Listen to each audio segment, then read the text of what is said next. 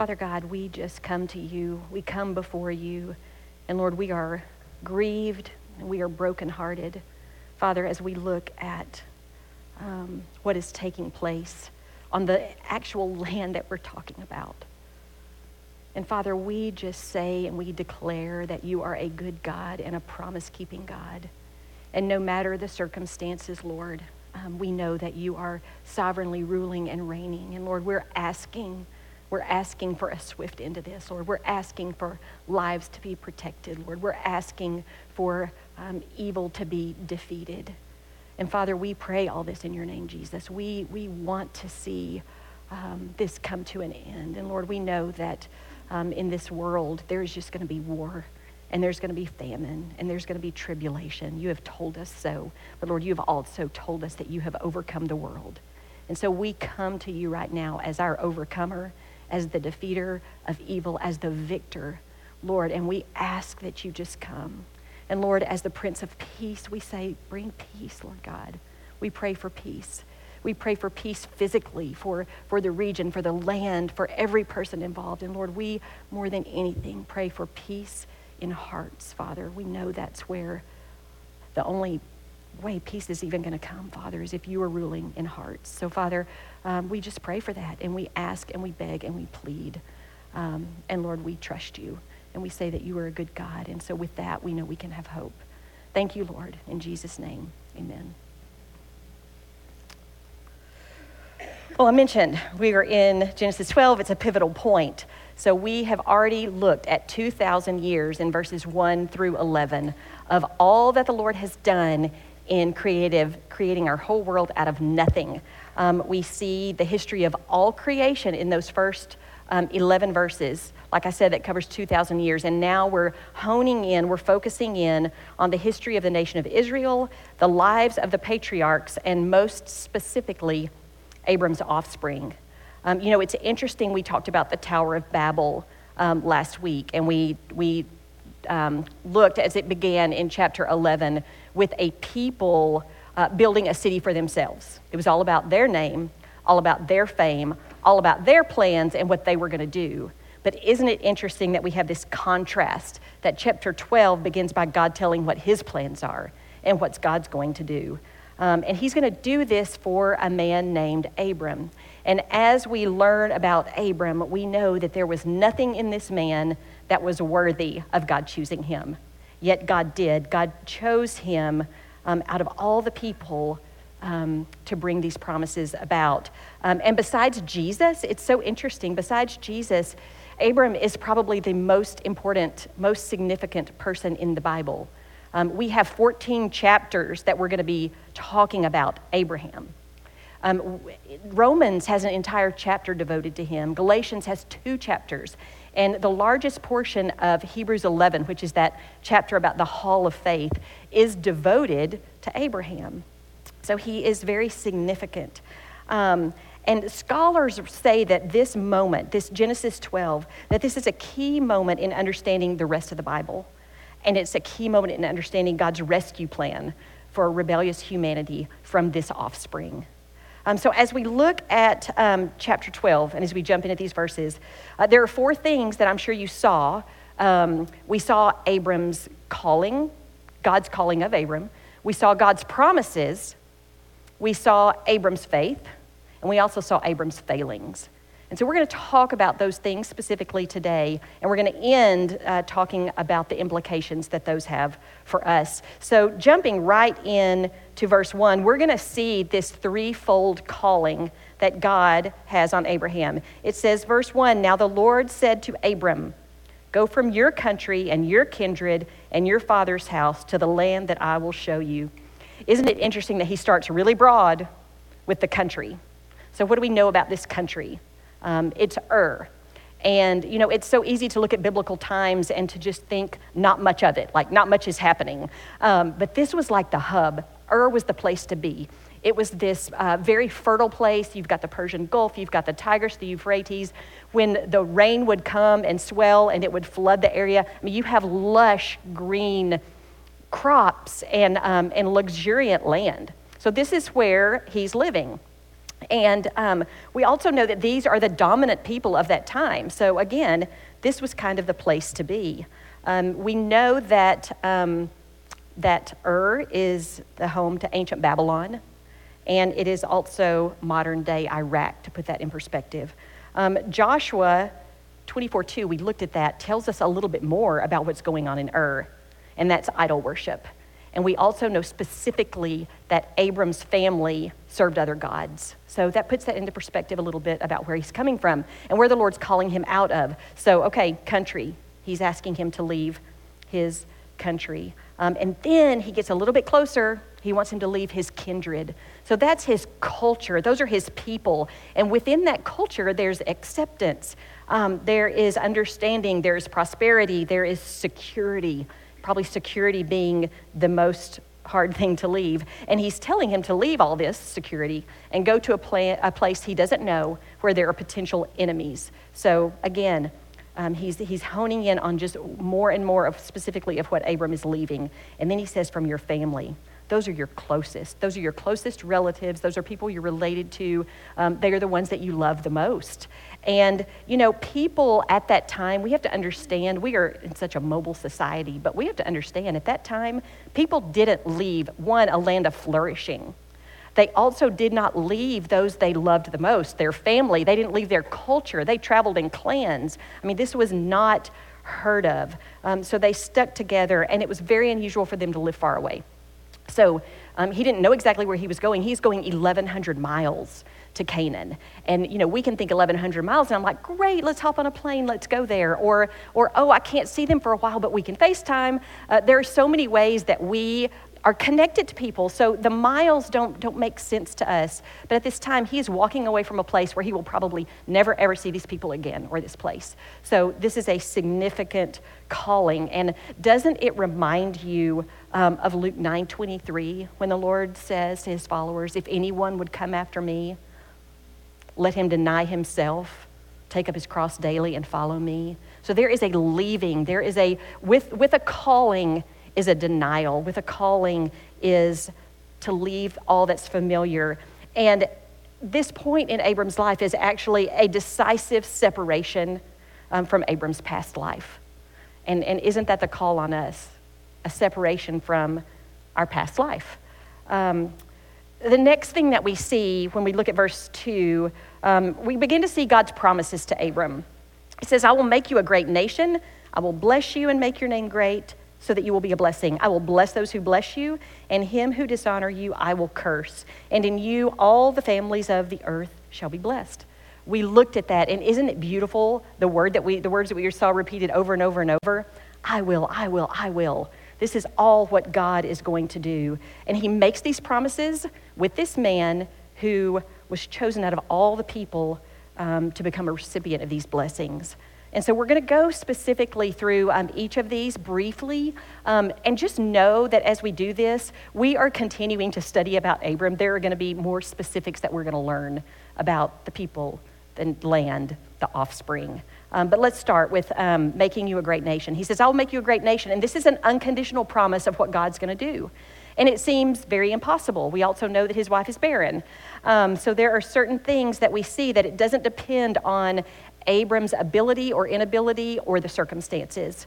Um, you know, we looked at Deuteronomy and how he describes this great nation um, as a nation set apart, chosen, a people for his treasured possession. Not because they were many, they were actually few, but because God chose to put his love on them. We also see great descriptors of our God promise keeping, deliverer, redeemer, faithful covenant keeping God. We have to remember those things as he says he's going to make you a great nation. He says, I'm going to bless you, not because he was deserving, but because God chooses to bless him. And we looked at the word bless, um, and it means abundant, divine favor. Um, to praise, to kneel. It was a bestowing of a privilege, a right, responsibility, or favor um, on a people, um, on a portion of creation by God. Um, to be blessed, I read this, it sounds, it's, it's so good. To be blessed is to be one of God's own people with all the benefits that brings, which is the blessing of God, is his relational presence in one's life. He says he's going to make his name great. And, you know, the greatness of Abraham's faith we see throughout Scripture. He's known for his faith, that's what marks him and what his name stands for, but there's so much more. Um, his name actually stands throughout history as a reminder of God's promises. So it's more about God, um, less about Abram, but yet he makes his name great to show his faithfulness, to show all that he has done. He says he's going to make him a blessing to others. And we know throughout Scripture that the greatest blessing of Abram is through his greatest descendant, Jesus. Um, so the blessing is the blessing of redemption to all from every nation who call on the name of Jesus. You know, we read in Galatians 3, and we read some passages in Galatians 3. Um, but in 3 13 and 14, this is what it says Christ redeemed us from the curse of the law by becoming a curse for us. For it is written, Curses everyone who hangs on a tree. So that in Christ Jesus, the blessing of Abraham might come to the Gentiles, so that we might receive the promised Holy Spirit through faith. What good news! He also goes on to say, I'm going to bless those who bless you, I'm going to curse those who dishonor you. You know, God's people have never lacked for enemies. We see that happening, and we see that in our own lives that, that, um, that God's people are attacked, um, God's people are singled out, um, God's people have enemies, and we know our greatest enemy, right? Um, who is Satan. But um, there's a pastor um, from the early 1900s, and he wrote this quote, and I find it very interesting, um, just to see how throughout history God takes this promise so seriously. Donald Barnhouse writes um, When a man dies, a physician has to write on the death certificate the cause of death. When a nation dies, more often than not, the cause of death is that the nation has mistreated the Jews. He goes on to list Egypt, Canaan, the Hittites, the Greeks. He says, When Rome killed Paul and many others and destroyed Jerusalem, Rome soon fell.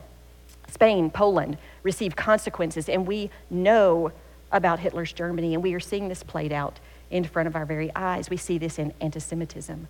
Um, and, and no matter, though, what the enemy is, who the enemy is, we know the enemy, um, but all that's going on, we know that our God is greater. We know that He is the victor. Um, and He will bless those who bless Him and curse those who dishonor Him. Um, verse, uh, we also see that he will bless all the families of the earth. And this is a spiritual blessing that extends from Abram to all the families of the earth. It's the gospel of salvation through faith in Christ for all nations, all people, Jew and Gentile.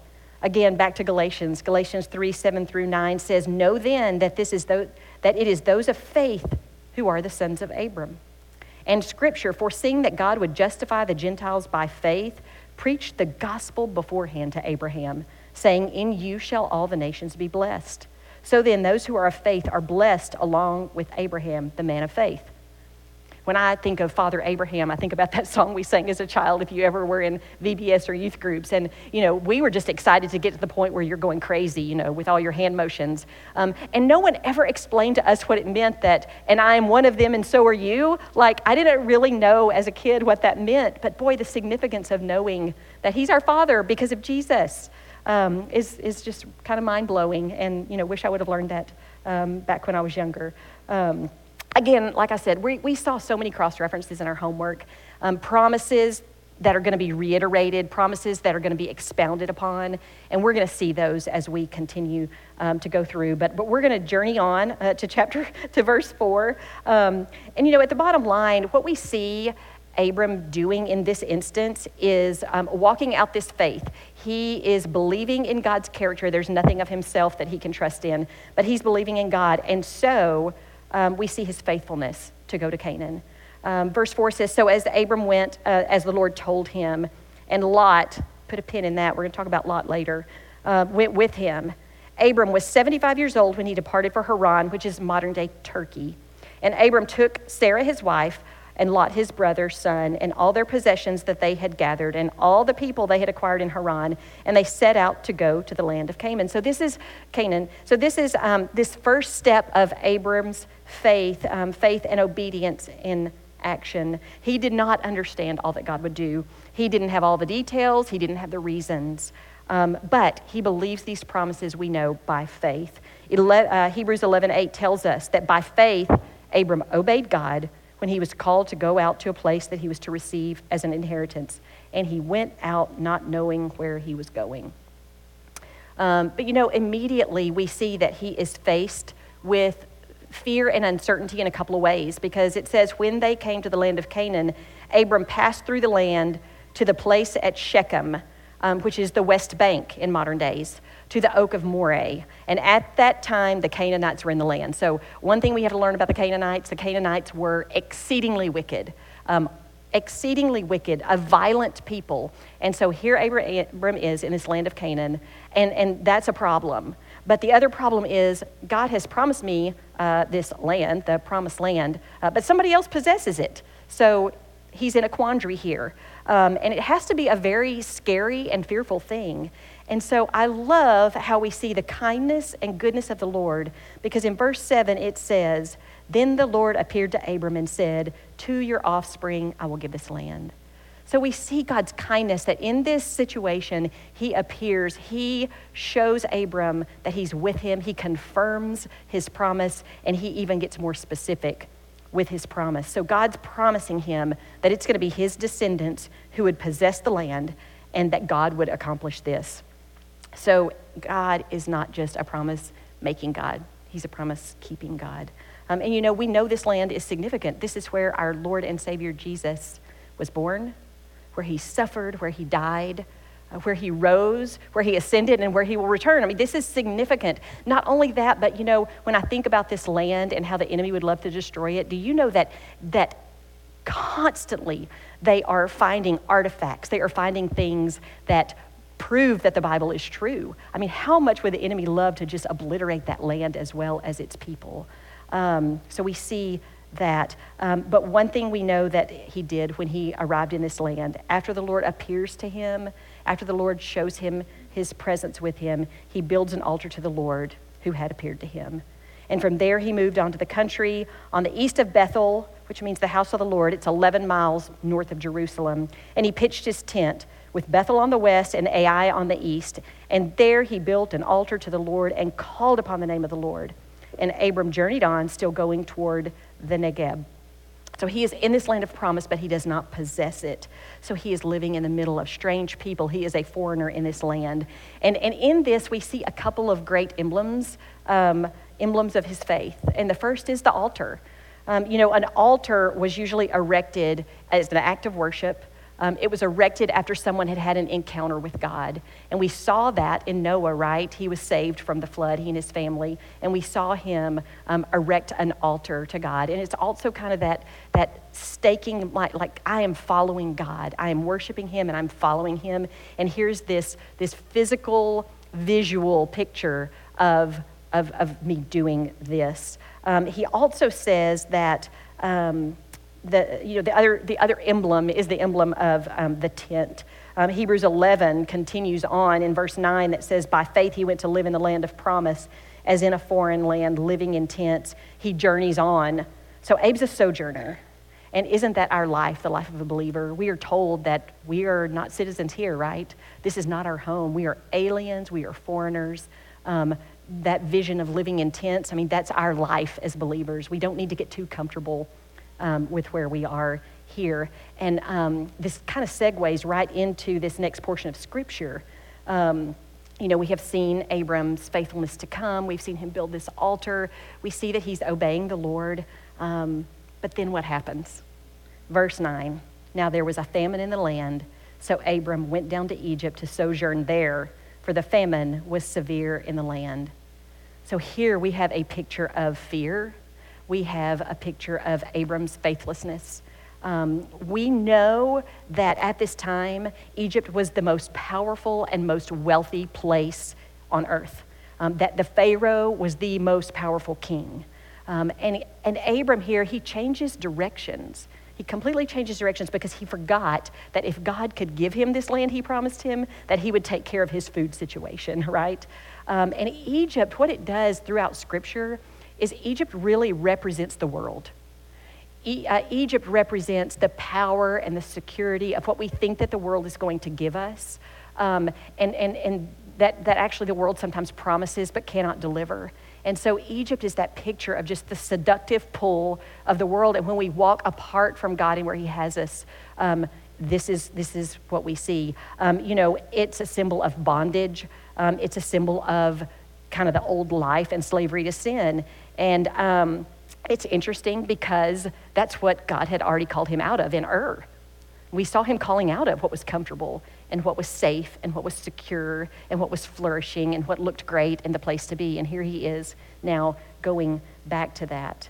Um, when things got a little bit scary and complicated, this is where he turns. You know, throughout biblical history, there are only a couple of times that the Lord says, Go to Egypt to his people. Usually it stay as far away from Egypt. Don't go down to Egypt.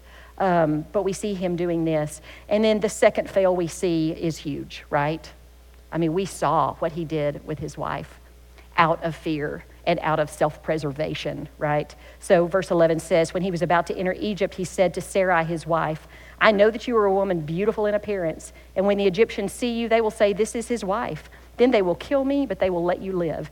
So we need to understand that at that time, there was this universal custom. There was this rule of the land that said, Do not take another man's wife. However, you could take a widow, even if it came because you killed their husband. So, so the, the fear is real. I mean, there is a real fear.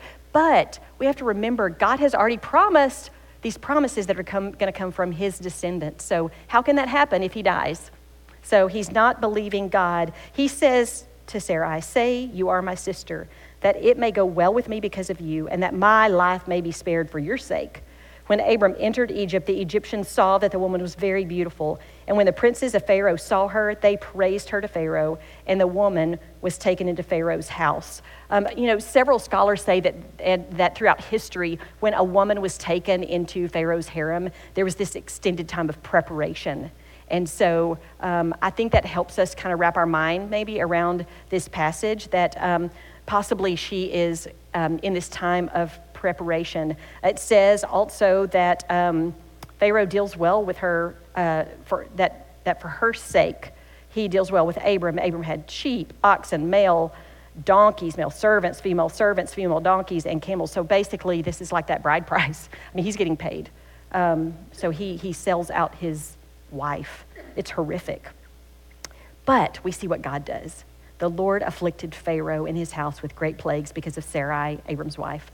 So Pharaoh called Abram and said, What is this you have done to me? Why did you not tell me that she was your wife? Why did you say she's my sister so that I took her for my wife? Now then, here's your wife. Take her and go. And Pharaoh gave men orders concerning him, and he sent him away with his wife and all that he had. So we see Abram's lack of trust in God. He is lying, he is putting his wife in horrific danger, all for his sake, all to protect himself.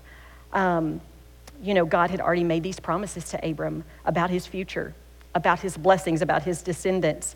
Um, so he would certainly not allow Abram to be killed. But Abram can only see what's in front of him. He can only see the circumstances around him. And so we see this lack of faith. But we also see the goodness of God, and we don't want to miss that. God's goodness to protect Sarah. I mean, he says that he does these, he afflicts Pharaoh because of Sarai.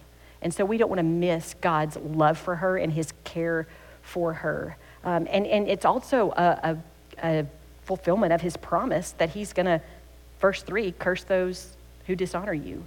So we see that happening as he brings plagues to protect and free Sarai. And then how kind Pharaoh lets him go. I mean, we just see the Lord's kindness to this unfaithful one. We see the Lord's faithfulness to just let him go and take the things with him, right? Um, you know, as I was thinking about this, uh, some things just kept coming to my mind as I thought about these different things the, the call, the promises, uh, the faith, and the faithlessness. Um, and, and all I kept thinking about was good news, good news, that all of this is good news for us. And so I just want to share with you a few implications about why this is good news, why chapter 12 is good news for us. Um, God's call of Abram is good news.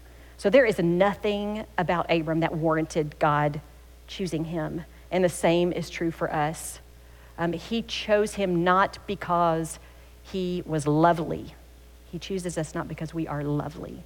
He chooses us out of love, out of his love. Um, and that's good news. Um, God is not waiting for us to get our act together. He was not waiting for Abram. Um, he was not uh, looking at Abram or us and seeing some great potential that he can work with. No, we know that just as he called this idol worshiper out of Ur, it's the same way that he calls us. Um, we're not seeking him, and he calls us out. And Ephesians 2 reminds us of this that while we were dead people walking, but God, being rich in mercy, because of his great love for uh, with which he loved us, even when we were dead in our trespasses, made us alive together with Christ. And we are reminded also um, in this calling that there is nothing worth comparing with following the Lord. So I don't know what the Lord is calling you all to. Maybe He is going to call you um, from your country and from your kindred and from your family. Um, but I do know that we all have a specific calling on our lives. And that is a decisive, just like with Abram, it's a decisive uh, move away from sin. And it's a decisive break from our past life. We are told that in Christ we are new creations. So I do know that our calling is to, um, to put aside that old way of life. Um, we also see that God's promises to Abram are good news. So we see throughout Scripture over and over that God fulfills his promises and that his unconditional promises are good news for us. Also, that the promise of the blessing has come to us through God's Son Jesus.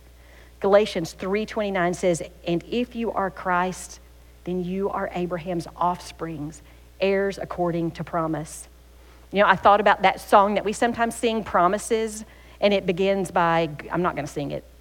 So just relax. It's a good thing that I'm not. Um, uh, but it starts out by talking about God of Abraham, God of covenant. Um, time and time again, you have proven uh, that you do just what you say. And it goes on to say, and let my heart learn when you speak a word, it will come to pass. And I love this phrase that we sing. It says, Your history can prove there's nothing you can't do you're faithful and true.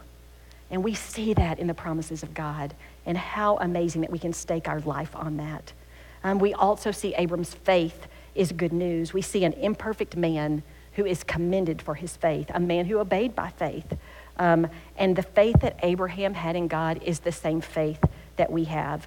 Um, Ephesians 2 8, for grace you have been saved through faith. And this faith is not of your own doing, it is the gift of God not a result of work, so that no one may boast. Our faith is a gracious gift of a gracious God.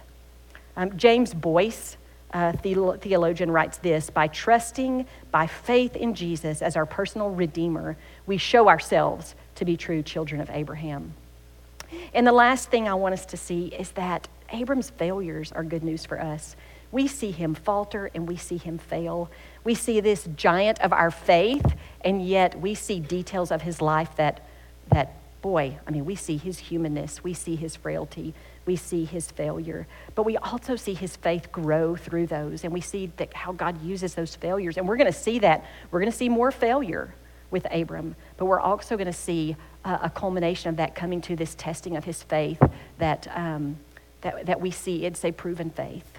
Um, so, you know, we have to remind ourselves that, that not just when things are going well, but when things are falling apart, sometimes we're tempted to take matters into our own hands, just like Abram did, thinking we know better than God, thinking our plan is better. Um, but what we can learn is that in Abram's failure and in our own, we know that God's promises will not be thwarted. His plans will not be thwarted. And it's really amazing when we read in Romans 4, where between all his faith, his ups and downs, his failures, this is what we know that Abram came to a place where no distrust made him waver concerning the promises of God. He grew strong in faith as he gave glory to God, fully convinced that God would do what he promised. That is why his faith was counted to him as righteousness. But the words it was counted to him were not written for his sake alone, but for ours also. It will be counted to us who believe in him who raised from the dead Jesus our Lord who was delivered up for our trespasses and raised for our justification. Abram was not righteous because of the things he did. Abram was righteous because God declared him righteous, and the same is true for us. Um, so, the one thing I want us to really remember as we wrap up tonight is that God's fulfillment of his promises are always dependent on his perfect character and never our performance. And that's great news for us. This was true of Abram, and it's true of every follower of Jesus. Let's pray. Oh, Father, we thank you for your word. Lord, we thank you that um, you have shown us, you have revealed yourself, you have revealed your character to us. And Lord, we can stake our lives on it because we know that you keep every promise that you make. And Lord, we thank you for these promises to Abram, and we thank you that we are the recipients of this blessing of Jesus. Father, we are so grateful and we are so humbled. And so, Lord, I pray that through it all, that we would, um, yes, we, we, we look at Abraham and, and he's commended for his faith, but more than anything, we look to you, Lord. You are the sovereign God of this world. And we look to you and we praise you and we want to follow you and we want to forsake everything to follow you, Lord God. So would you give us faith? Would you increase our faith that we might follow you more deeply? In Jesus' name, amen.